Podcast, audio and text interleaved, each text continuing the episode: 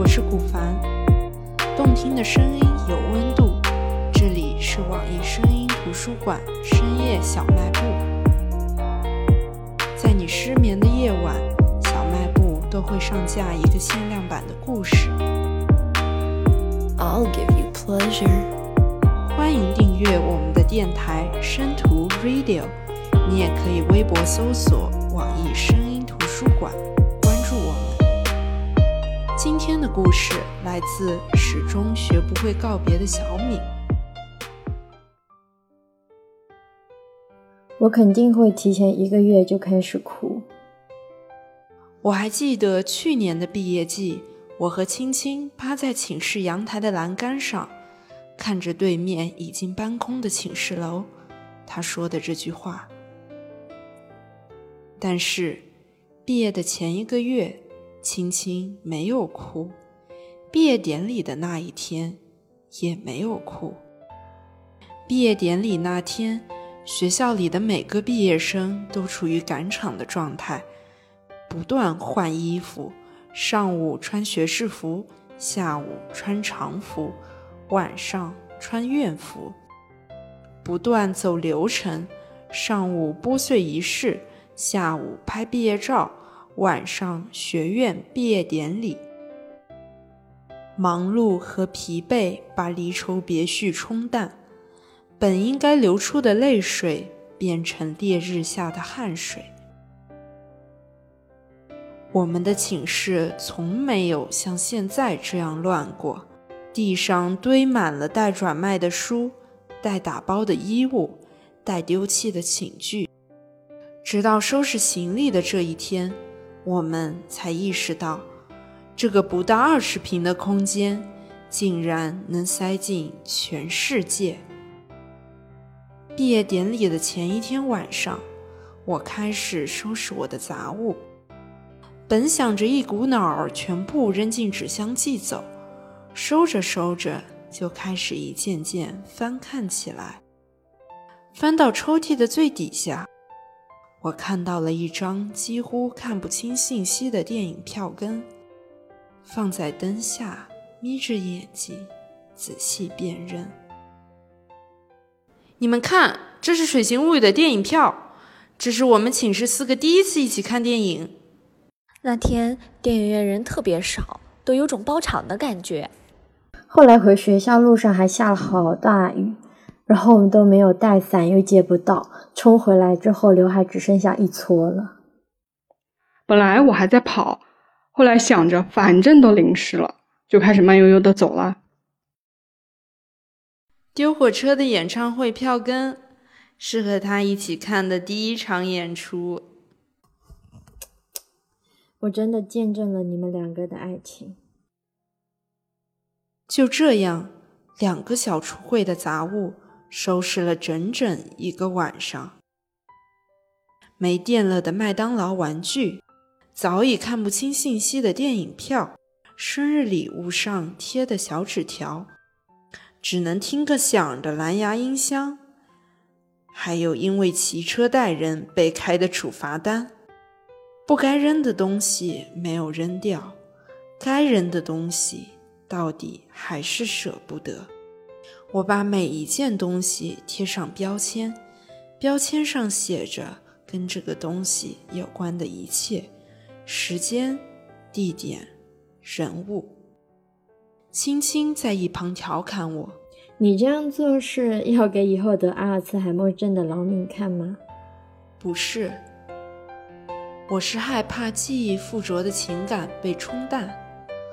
我必须牢牢记住每一个细节，他们时刻提醒我，这是你人生最快乐的时光，这些是你生命中很重要的人。”毕业综合征是从开迪离开的那一刻来袭的，他是我们寝室第一个离开的，我们去送他。寝室到校门的这段路，大家还是拖着行李说说笑笑，就跟从前一样。那时的我们还不知道真正的离别是什么滋味，直到这一刻，办完离校手续。凯迪开始拥抱我们。你们要早点结婚啊，不要太辛苦，也不要太拼命。你们会好好工作，赚到钱的。结婚不要太着急了，一定要和喜欢的人在一起，听到没有？凯迪，你要幸福啊！好像叮嘱了我们好多好多，我们也说了好多好多，泪水开始失控，久久拥抱着，不想撒开。学校的门口是一座小桥，我们站在桥的这边，看着它。逐渐消失在桥的那边。这一刻，我才真正的意识到，这四个人的大学故事结束了，我们毕业了。其实每年的毕业季，我们都会看着学长学姐，在脑海中将自己毕业的场景预演一遍又一遍。但是直到分别的那一刻。才真正意识到分别究竟是什么：是拖着行李洒脱的离开，还是拥抱一遍又一遍的舍不得？更多人应该都是后者吧。你们还记得拍毕业照的那天吗？在我们纠结着是该露齿笑还是微笑的时候，快门咔嚓一声，照就这样拍完了。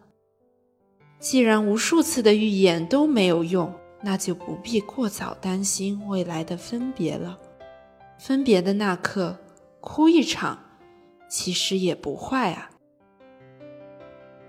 最后这首歌来自毛不易的《二零三》，以此送给正值毕业季的你们。始终学不会告别的我们，这不就是青春的模样吗？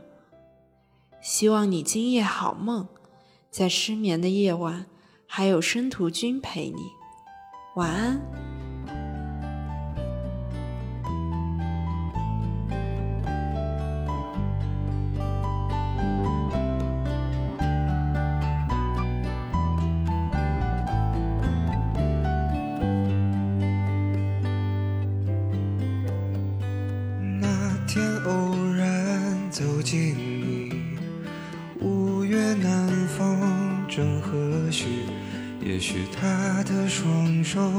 太多情，让我想留在这里。后来刮风又下雨，我都躲在你怀里，看着我所有的小脾气，无论快乐或伤心。虽然到现在还孑然一身。会陪我默默忧愁到凌晨，其实你知道，来来往往有多少人，只是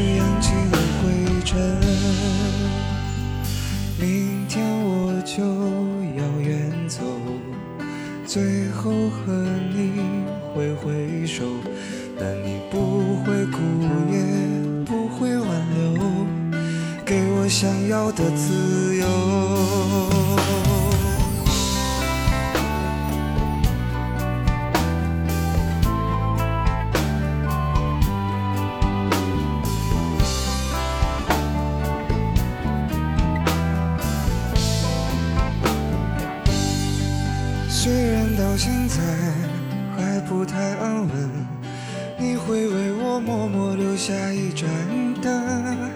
其实你知道，匆匆忙忙有多少人，渐渐丢失了单纯。许多年之后，在哪里安身？是否还能拥抱着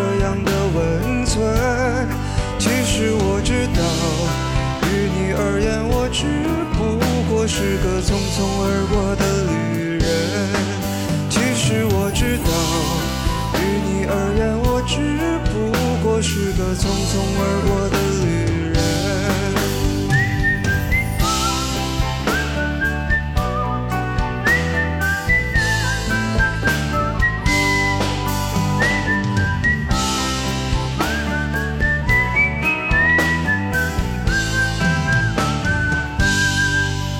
其实我知道。于你而言，我只不过是个匆匆而过的旅。